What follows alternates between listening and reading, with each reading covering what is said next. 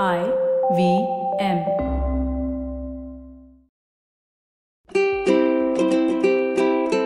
Hello and welcome to the Habit Coach Podcast, the bite sized podcast filled with quick and easy, actionable habits. Remember, great habits create that awesome life. I am Ashdin Doctor, your habit coach. And today's fun fact of the day has to do with daydreaming. Did you know that scientists believe that daydreaming is an essential way for the mind to get ideas?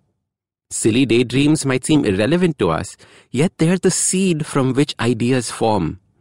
Daydreaming about lounging on the beach could be the start of an idea. Thinking you're a space pirate on a spaceship could be an emotion manifesting. It is this process that allows the mind to be creative and combine multiple ideas together. In a 2012 study, participants were asked to find unusual uses for everyday objects like a bottle of water or a newspaper, and this tests creativity. Then they were given a 12 minute break from this task. They were divided into four groups. The first group had to do a cognitively hard task, some kind of problem solving. The second group had to do a cognitively less challenging task. The third group had to do nothing and the fourth group had to continue without a break. They realized that the second group, which had the less challenging tasks, spent more time daydreaming during the 12 minutes.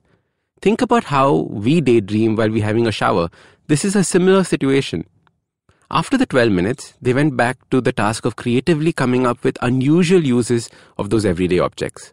And the group that daydreamed the most had the highest number of creative ideas, way more than the others. As kids, we have such a fertile imagination.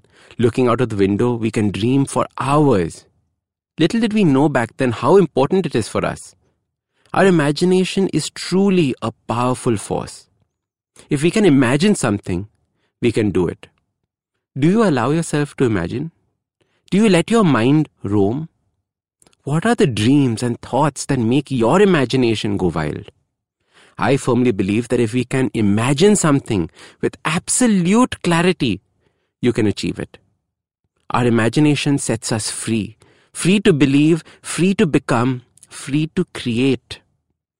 Creation is ultimately the most important part of our imagination.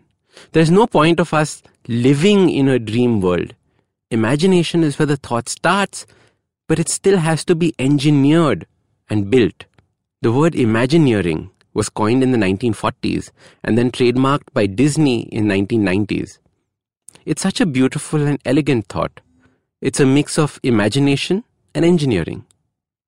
I heard it being used recently in an audiobook that I was listening to called The Power of Positive Thinking, where he spoke about combining our dreams with a plan. And the reason why I love this concept is that many of us stop at the imagination phase. We dream, we feel good about it, we want it. And that's it. Life goes on the same way. Imagination or a dream without action means that we're just wishing for something to take place. Imagination with a plan. Oh, now that's a whole different ball game. That's what separates people that remain unfulfilled, unhappy, and those that remain fulfilled or feel fulfilled. Creating a plan and then acting on it. Engineers look at a problem and ask, how can I make this happen? What are the steps I need to take? What are the skills I need to learn? What is the team I will need? What are the resources I will need? So from today, I want you to allow yourself to daydream. I want you to let your imagination run wild, but then I want you to make a plan to make your imagination a reality. Imagine each step you will take for that. Imagine it with such clarity that you feel you've already done it. So, your simple habit for making your dreams a reality is to start by imagining. Then, once you know what you want, imagine the entire process with crystal clear, actionable ideas.